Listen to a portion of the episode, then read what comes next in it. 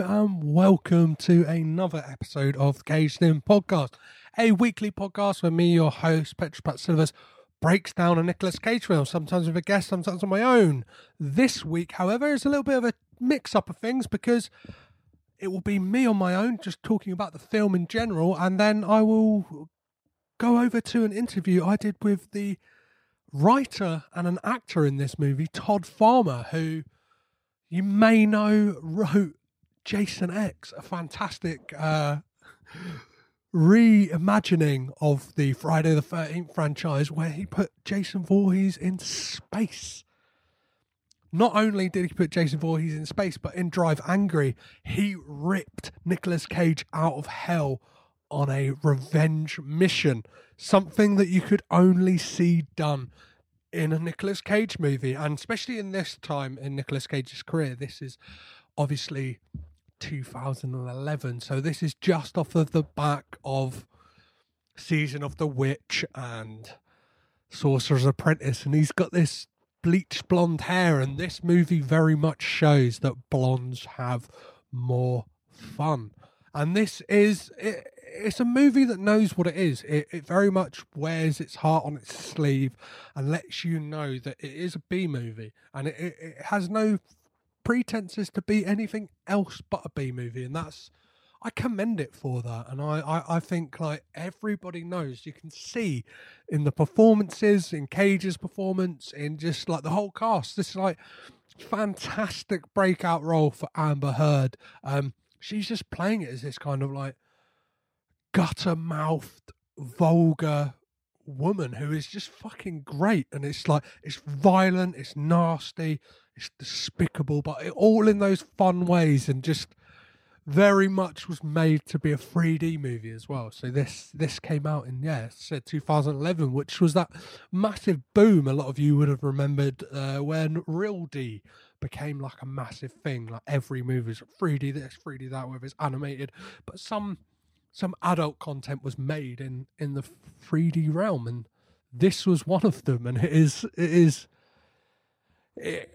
it's it's just fantastic to watch, and it is it's it's really fun. And I'm not just saying this because I've got Todd on the show. Like I enjoyed this movie just for all the reasons I just stated, because it knows it knows what it is, and it's it's this story of Milton Channel, this man with no name character who just from the get go, he's just out, he's about, he's doing his thing, and he's after Jonah King, this satanic cult leader played by Billy Burke. And we realize throughout the movie that when Milton's daughter was killed by him, um, he took her daughter to be a sacrifice for Satan because Milton and his followers, not Milton, uh, Jonah and his followers are very much this like satanic cult who think that they can bring about the Antichrist by sacrificing this soul. And Milton doesn't want any of that. But yeah, it very much plays in the ballpark as well. It's something that we see a lot later in Nicolas Cage's career in Mandy. Uh, something in the way of it plays with that thing of masculinity, and we, we we know this in this movie because Jonah has his genitals ripped off by Milton's daughter, um, which just really shows you like it, it. That for me just felt like a real big stab at the idea of just kind of what masculinity is and kind of like the fragility of it and just how how pathetic men in power can be and um obviously this was filmed and written years and years ago, but it's something that we see, we see in the world a lot, especially with like some of the world leaders that we have at the moment. Um, but standout scenes for for me in this, like one that just like jumps to the forefront of my mind anytime I think about it, is there is like a absolutely fucking crazy moment when we see Nicolas Cage having sex with this woman. She's she's she's riding him. He is fully dressed, and this is something that me and me and Todd will mention.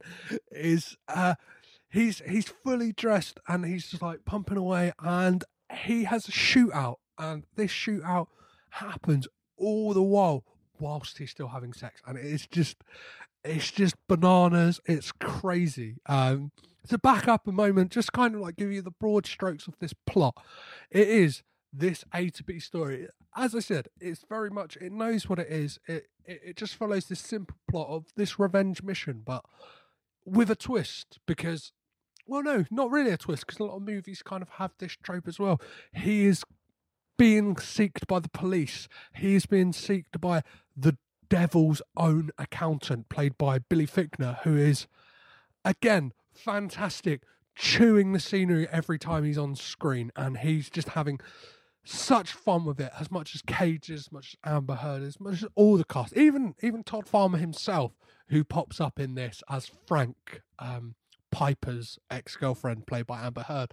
And everybody is just balls to the wall. Um, we get like amazing cameos in this. We get todd atkins um, from halloween season of the witch he plays this kind of police commissioner like chief who there's this great scene on a highway where like Cage is barreling down with Amber Heard in the car and he's like remember to aim for their like aim for their tires it's the way he says tires as well. It's, it's the way that uh, us British people probably go tires. It's like tires. Uh, yeah, he's saying aim for the tires, and he's like, when I say tires, I mean their heads, and it's just this like it's I don't know. It's just really like again, tongues firmly in the cheek throughout this whole movie. Um the way things play out, we get this amazing scene inside of a church when Milton kind of manages to infiltrate Jonah and his gang of fucking misfits, almost like a kind of red state esque like cult, I guess, very much uh, like Waco style, just just very much like or Jim Jones drinking the Kool Aid. That that kind of cult. They would do anything for this for this deranged egomaniac lunatic that is Jonah King.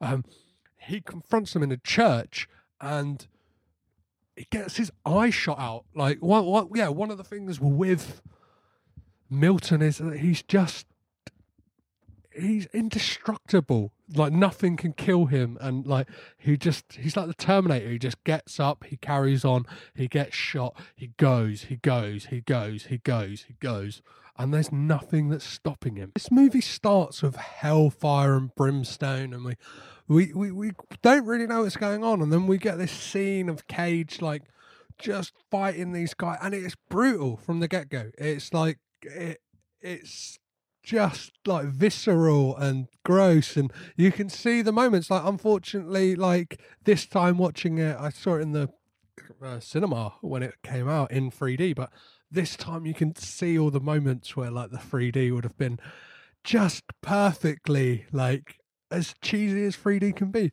It would have just been perfectly fun and fine to see it in that in that way. Just all the stuff you kind of miss the things that are coming out of you, and they they they do they are very much whack whack.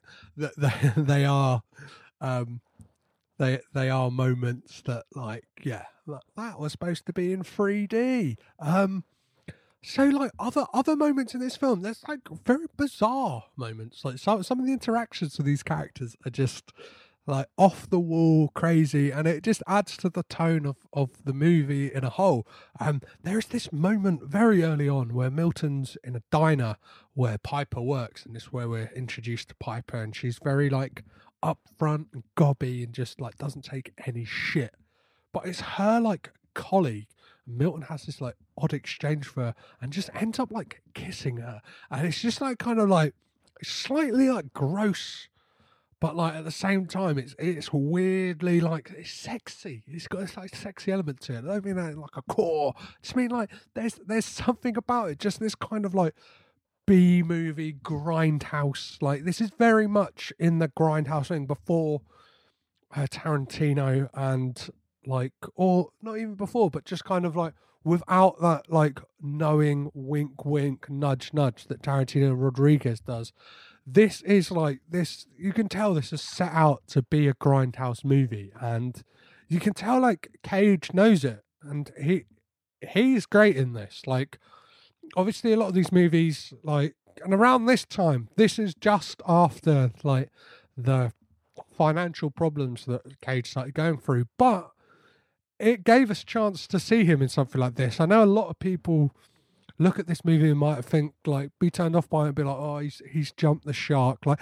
this movie jumps the shark from the first second, and like it know it knows it's doing it. So like, I would massively uh, recommend it. And like, I've got to talk about one like. Uh, a, a, a, few other things. There's this thing called the God Killer gun in this. That's just this crazy old timey looking gun that Cage has, and he's like he looks like he's he's ripped it from the depths of hell, and it it can it it when it goes off, it fucking goes off, and we see the kind of full potential of it at the end when he kills Jonah King, and he makes a line halfway through the movie, which is great about um wanting to like drink beer from Jonah King's skull, and we see a payoff at the end when he eventually kills him, and like gets ripped into this interdimensional nothingness, and his like skull is cracked open, and there's just this fragment of skull left, the perfect dome shape.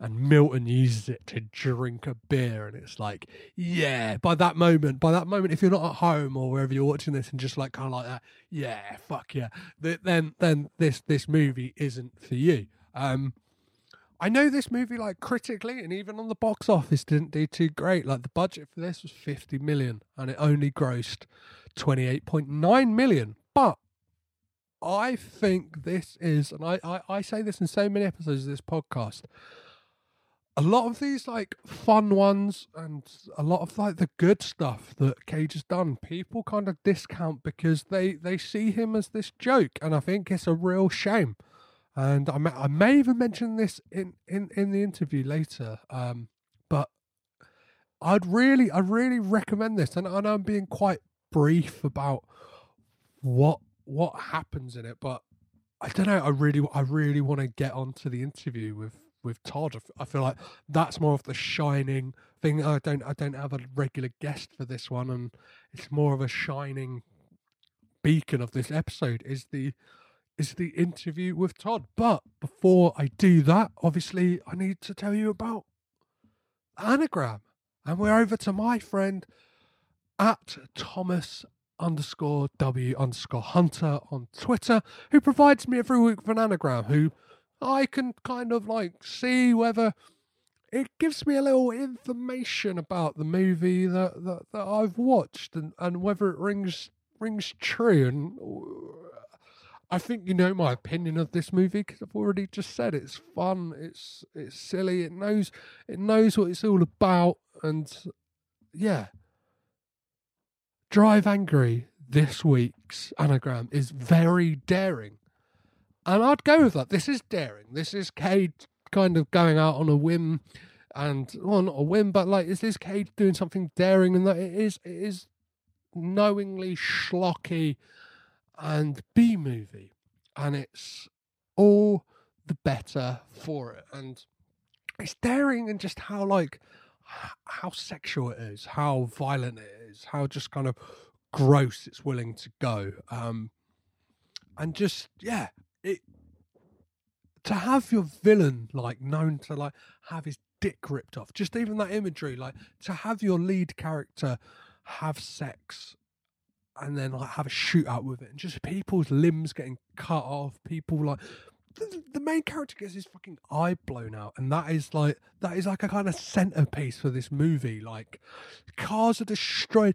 Like a comparison with this movie, weirdly, it's it reminded me of the Blues Brothers because it's kind of got this like man on a mission against the odds, and he's kind of got the police after him. He's kind of got all these different factions. As it goes on, he's getting more and more people pissed off of him and trying to track him down. And yeah, it's very much in that vein, but just straight grindhouse, straight schlock, jock greatness. Like, and I, I, I, I, I, I know those terms can probably sound to a lot of people like, oh turn them off. But like, I, I would, I would highly recommend this movie. Uh, I'm sure at a, later date, I will revisit this and do a kind of like full breakdown about it. But with this interview, I just kind of want to um, let you guys hear that, and yeah, so I'll I'll, I'll go on over to to me and me and uh, Todd talking. This is like a fragment of our conversation. Obviously, I I did a full like kind of career retrospective with Todd, but at a later date, I'll release the whole thing. So enjoy enjoy this this part of it, kind of focused on Cage and Drive Angry.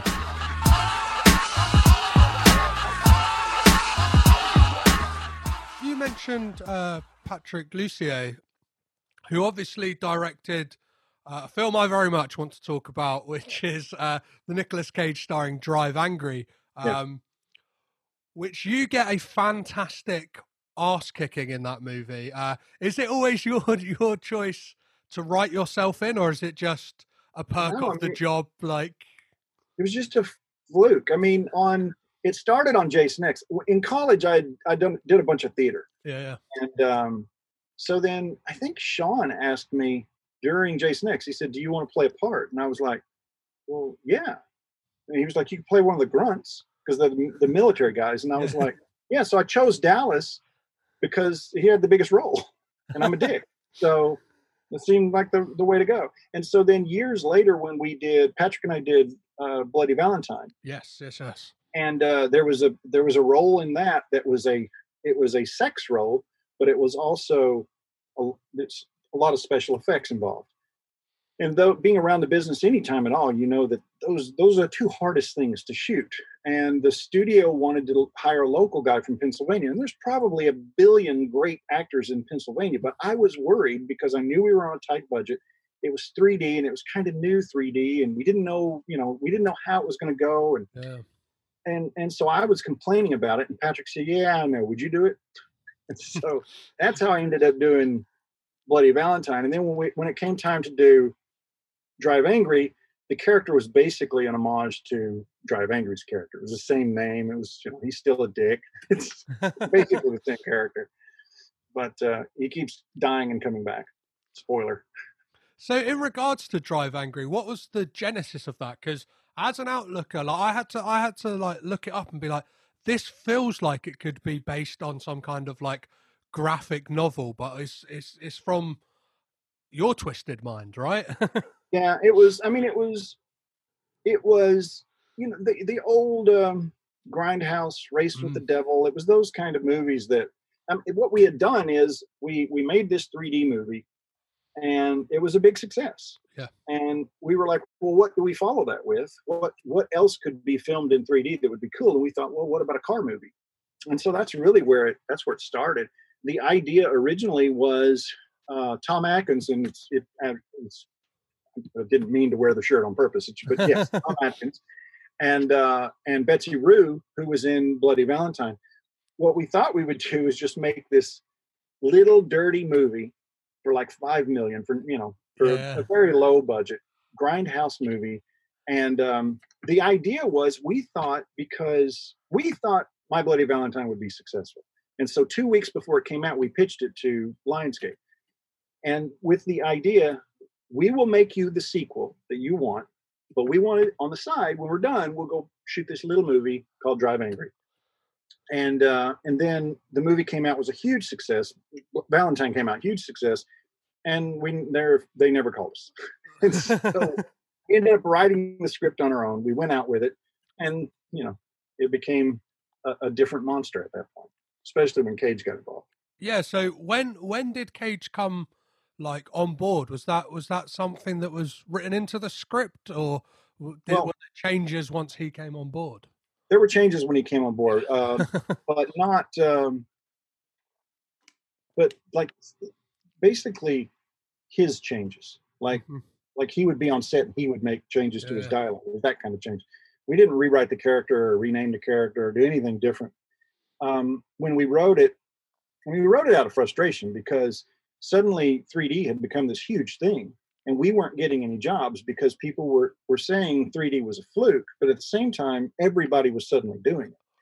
And so we wrote this script, we had this idea which and um sort of high plains drifter, part high plains drifter, part road movie.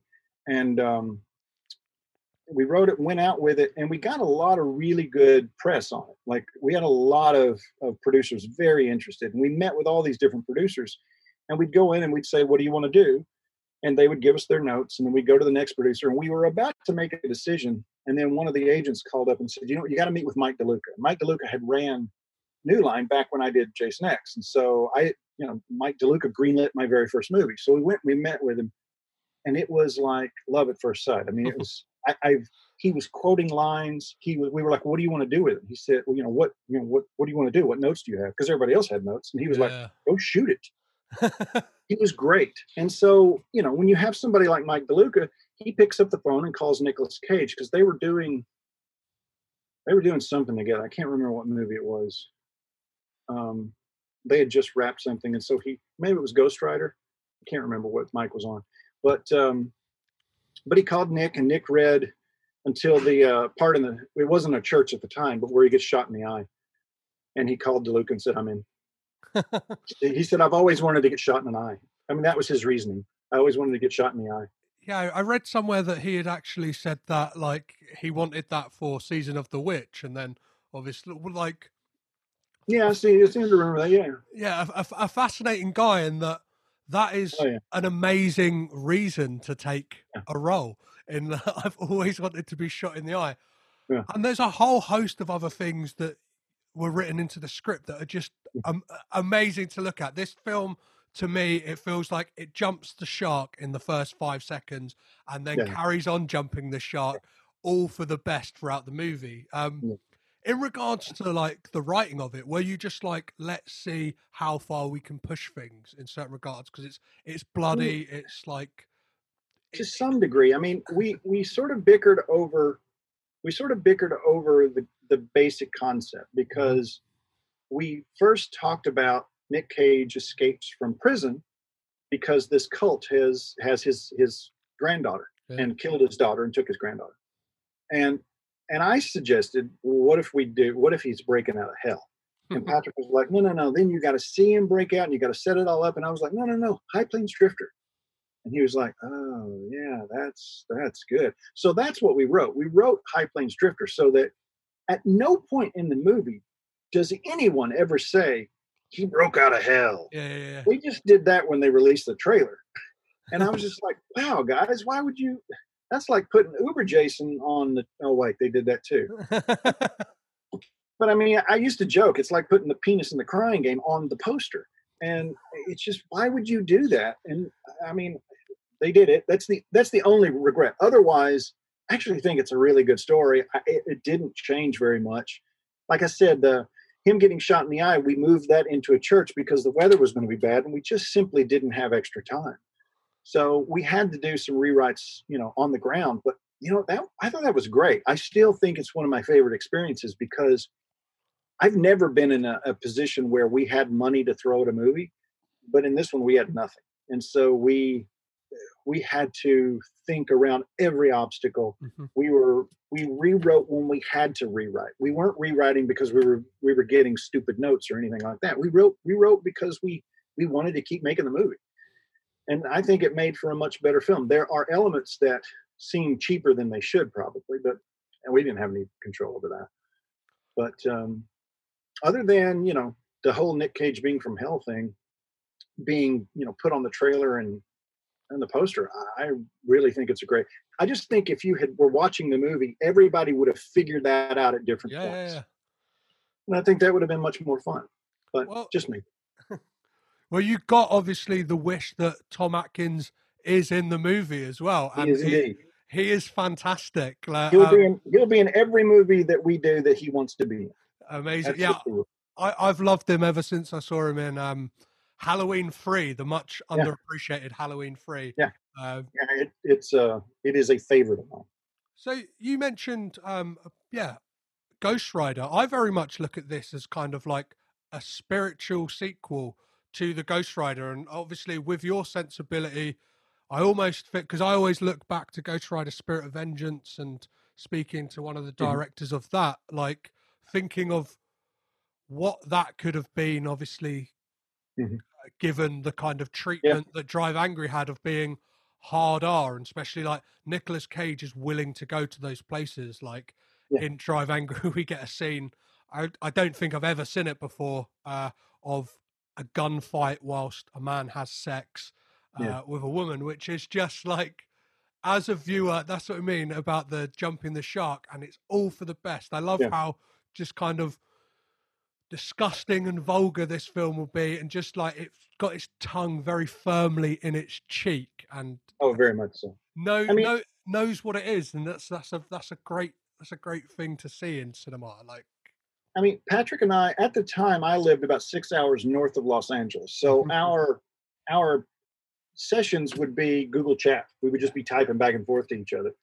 And every now and then, one of us would have a really great idea. And like the whole shooting Nick Nick in the eye thing, that was. Uh, I just I sent Patrick a chat saying I just had an idea. It may be stupid as hell, but I'm going to try it. And so I wrote it, sent it to him, and he was like, "I love it." Same thing happened when I was writing the shootout scene. He called me.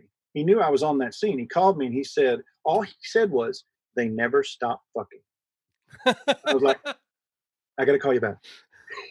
And I just said that because I mean that changes everything. And then uh and then on set, the day I think it was the day that we were shooting, Nick Nick informed everyone, I'm not taking my clothes off. And we were like, what? the actress was like, what? And so he was like, this guy would not take his clothes off. He knows the fight's coming. He knows they're there. He's seen them. He's not going to put himself in that vulnerable situation. And I was like, because he wasn't doing it for selfish reasons. Yeah, it's not like yeah. Nick Cage is afraid to take his clothes off. He loves taking his clothes off. it was story. It was character. And I was like, you know what? I can't argue that. That's a that's a brilliant idea. So he did it. it it Yeah. Uh adds to the kind of surrealness of that scene as well. Like obviously, yeah, his reasoning for the fights was coming, but as a viewer, it's just like this is like this is all the batshit that I want to see as Yeah. like a kind of grindhouse movie. And um Yeah. so yeah, speaking like speaking of uh you you acting in stuff, uh like does that change does that change obviously in regards to writing, are you are you on set a lot on the stuff that you write? Like especially this and Jason X, were you kind of Jason X, no. With Yeah. Jason X, I was I was only there for the first Yep. the first week. And that was because I shot my scenes the first week. And then I left, and then later I came back to do some sort of rewrite, but I was cooped up in a hotel the whole time. But uh, and I'm sorry, I think I interrupted you. What was the rest of the question? Oh, just like uh, with, with Drive Angry, were you were you were you like were you on were you on set for it? Because obviously you wrote that as well. Or, like you're Yeah, in that um, and you wrote it. Like On Drive Ang- Angry, Patrick wanted me to be on set. and so he specifically had to go to bat to get the producers to agree to have me on set and you know i had to it was one of those things where it was i guess sort of humiliating in that i was there but i was you know i was everybody gets per diem when you're on set which basically you get food money for, for Yeah. the time that you're there my food money was at a much lower rate my hotel was a much lower rated hotel i mean they let me go, but it wasn't like I was treated like royalty. I, you know, I was, I was not uh, staying with everybody else. I was, but I mean, I was still with the crew. It's just I wasn't, you know. Normally, the writer would be with the director and actors, and I wasn't. But I didn't care. I got along with the crew great, and so, I, uh, it bothered it bothered people around me more than it bothered me. I was just happy to be there, but, um, but it certainly I think it's certainly if you get along with your director and you understand your role as a writer once the movie goes into production, because Patrick and I are writing partners and we're on that movie. But when it, we went into production, he's the director, he's the boss, and so it is my job not to argue with him, but to make sure his vision yeah, happens. And so I think a lot of a lot of people don't understand that. And Patrick's not one of those directors that'll go out maverick. So I trusted him and and that's what made our relationship work. But it's nice to be there because like Nick showed up day one, knew every line of dialogue. And he immediately found me and said, Look, I was thinking about and he's he had a little uh, script that's about this big. And he's like, I'm thinking about changing this and changing this. And what do you think about this? And I was just like, dude, this is you have to make it your own. yeah. And from like from obviously the perception Nicolas Cage has to like the outer world, obviously in the last five or six years he's kind of become this like online meme. I don't think a lot of people realise these kind of like smaller stories like that. Like many many story I've I've managed to like find out is that even to table reads, he will come, he will know the script like the back of his hand. He's not just Oh, yeah. taking these roles for some Mm-mm. kind of like paycheck. Like the the guy is in it, and he he very much has like you, you see it in roles like Drive Angry, um, Mm. like even even yeah, like the stuff he's he's picking now. Obviously, we've had like news this week that Nicolas Cage is going to play Joe Exotic in a CBS like TV show, Yeah. and it's like he he is he like I, I yeah I hate to think that people like write him off and like it's amazing hearing that that like he's there he's willing to put it in you can see it on screen like Yeah. he plays the straight man in this despite how bonkers everything is he plays it fantastically well and like Yeah. was was that how it was on the page you obviously cited high plains drifter was it like you wa- was that a note that was given to him by by by by you guys at all or I mean, it was no, not really. I mean, it was in this everything that was in the script. He kept. It's not like he changed Yeah, stuff, but he would. He would. I did the same thing when when I when I was playing Frank. I mean, I wrote it, but I would be on set. I would in my head. I, am speaking the lines, and that didn't sound right. I would change lines. I mean, it's just. I've never been a princess when it came to the to the script because Yeah. when an actor comes in, th- this is stuff that's just coming out of my head. You have to make it your own. yeah of course Um, with Amber, I mean, Patrick used to joke, Amber's just me with with boobs, and and it's kind of true because it was just I wrote her kind of um, not gross, but um, she's foul. She's Yeah, she, yeah. she's talks dirty. She talks like she talks like a guy in a lot of ways, and um, and but Amber came on and just she just nailed it. She Well, just became that role. it's very much like a breakout role for for Amber Heard, like you're saying. Like I I remember I worked in a movie theater at the time this came out, uh, a big multiplex. I saw it in Yeah. 3D. It was again. It seems like tou touchstones in my life. Ten years old, Jason X. Saw the front cover. That's great. The the burgeoning of twenty. Uh, yeah, my early twenties. Drive Angry came out. I was like, that's that that's a that's a big slice of me. Um, so yeah, before before I let you go, um, Todd, just wanted to. I always I always ask this. Obviously, I'm not I'm not looking for real dirt or anything like that. But Nicolas Cage is a man who is known for for having having a having a few stories that people people have always have that Cage story. Do you do Mm. you have do you have do you have a Cage story of your own? I know a lot of them aren't very uh, aren't able to share. Should I say?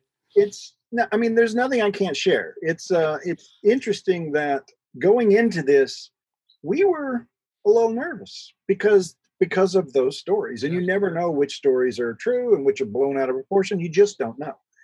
And so he, but what happened was he had all of that tax stuff happen before he showed up. hmm So he was, and he even joked about there's a there's a scene when he's got a gun and he holds up some money in front of it, and he made the joke, you know, these days I have to keep my money in, in sight, and uh, you know when he was, he was just he was just absolutely great. He's different. He is, and by different, I don't mean his personality is different. I mean his the way he must live his life is different from the rest of us Oh, he yeah. can't he can't go to a target he can't go to a, a walmart or a or um, oh you're in the uk so Yeah, yeah, no, no. We, we, we, we, we, we, we've all ingested enough uh, US uh, like pop culture to to know all those touch points. Don't worry. but he he can't go to marks and spencer's not going to happen because he'll get mobbed but we did um about midway through the shoot we went to we were we were shooting in shreveport louisiana Mhm. which is middle of nowhere louisiana. And it's um there they had a really nice restaurant you know the nicest steakhouse you can go to. So it was nick deluca patrick and myself go one night. And we were there for you know we went in we ordered a couple of drinks we ordered our food several different courses. I think maybe one course had shown up. And people would come up and they would ask for an autograph or you know say oh i really like your movies and it was pretty constant. I mean we'd talk for maybe two three minutes somebody'd walk up. Mm-hmm. he was always an absolute gentleman. He was sweet he signed autographs but the longer we were there and the drunker everyone got suddenly the entitlement showed up. So they were like hey talk to my wife. Uh, and he'd shove a shove a phone in nick's and, and then all of a sudden we were just it was like the beatles we were just swarmed it's like everyone else saw this happening and thought oh i'm going to get in there. And so he looked so unbelievably uncomfortable. He immediately stood up and he's like okay guys well so i mean that so that's it right? So we, we we'll just wrap this up. And the rest of us were all like oh, oh yeah sure absolutely. And so we took him out to the parking lot where his driver was waiting and he, and he left. And so we all, st- we all stood there and said well, let's go get the food to go. so, so I went back to my cheap ass hotel room with my food and Nick Cage's food, and I ate both. Well, that, that that's a fantastic story. So, um, yeah, before before I let you go, one last thing: Do you have like what what what's coming up for you? Do you have any like writing projects you're working on, or anything like that? Obviously, it's a hard time for everyone, and everything's yeah. kind of in kind of limbo yeah. at the moment. But the uh, the biggest thing for me right now, I mean, we finished Trick last year, mm-hmm. uh, just a small slasher film, and then uh, I've got two. I've got a, a another. I guess you'd call it a monster movie that we're going to film in Ireland, Amazing. Northern Ireland, and then uh, there is a uh, there's a, a, a movie outside of my genre, a, a, uh, a rock biopic that uh, that I'm working on and then there's um, there's a true crime movie that we just closed everything on. The script's already written, which will shoot up uh, Northern California. So there's three things that I mean, just depends on when everything yeah opens back up. Uh, for those three things that are moving forward, there are of course probably two dozen things that are in different stages of development because you have to write a billion things in order to get one thing made. But uh, those are the those are the three that are the, the furthest along. It's, you know, as soon as we're all well and not getting sick anymore. Well, amazing. I look forward to obviously finding out what those projects are when they do surface. And I'm sure in the meantime, me and my listeners will be trying to guess who the rock biopic is of. Obviously, I imagine Perfect. you can't, you can't, you can't really say, but uh, so no worries. No worries. We will, we will speculate, and then uh, I'm sure, I'm sure if someone, when it is announced, someone will claim the victor and of course. Uh, they will feel validated. Well, it's been fantastic talking to you, Todd. Uh, thank, thank, you very much for your time. Um, I'll let you get on with your day, and yeah, it's been absolute pleasure talking to you. All right. Well, thank you for joining me in my uh, tool shed. No worries. Thank you for joining me in my just shed shed. Perfect. All right. Take care. See ya.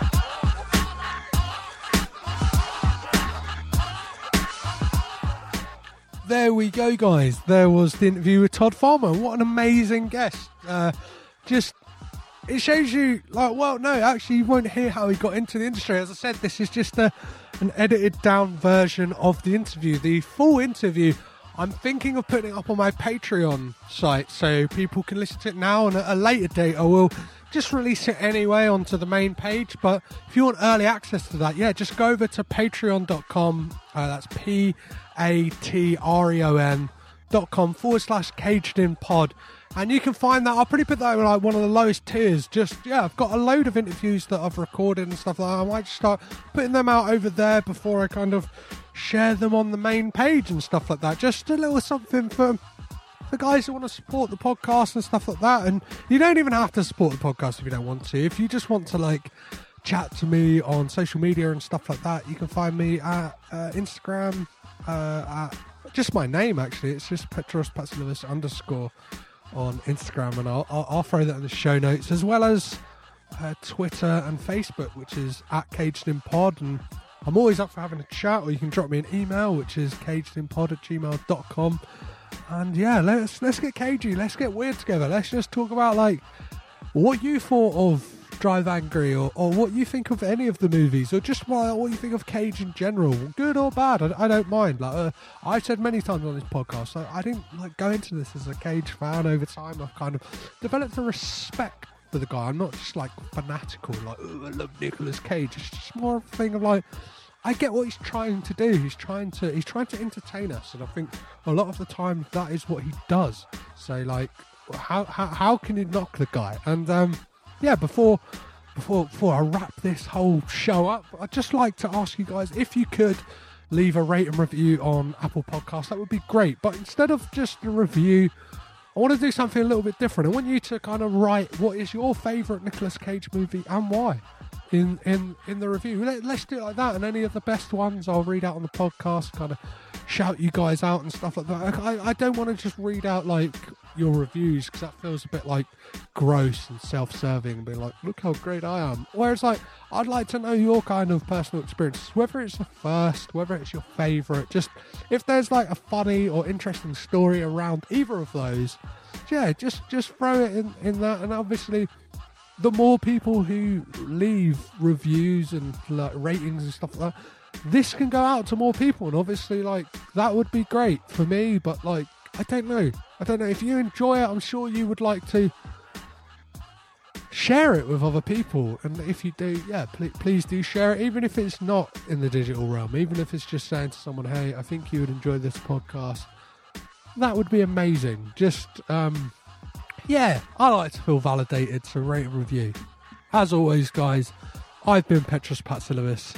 You've been amazing, and we're all we're all caged in right now. No matter like whether whether the the kind of news out there is cloudy or misjudged, or we we don't quite know what's going on. We are all caged in. So I, I extend my arms out to you as we're all we're all caged in together. And, and, and just just if you think like we like other yeah you think you've got it bad just being stuck at home at least you're not ingesting every Nicolas Cage movie okay bye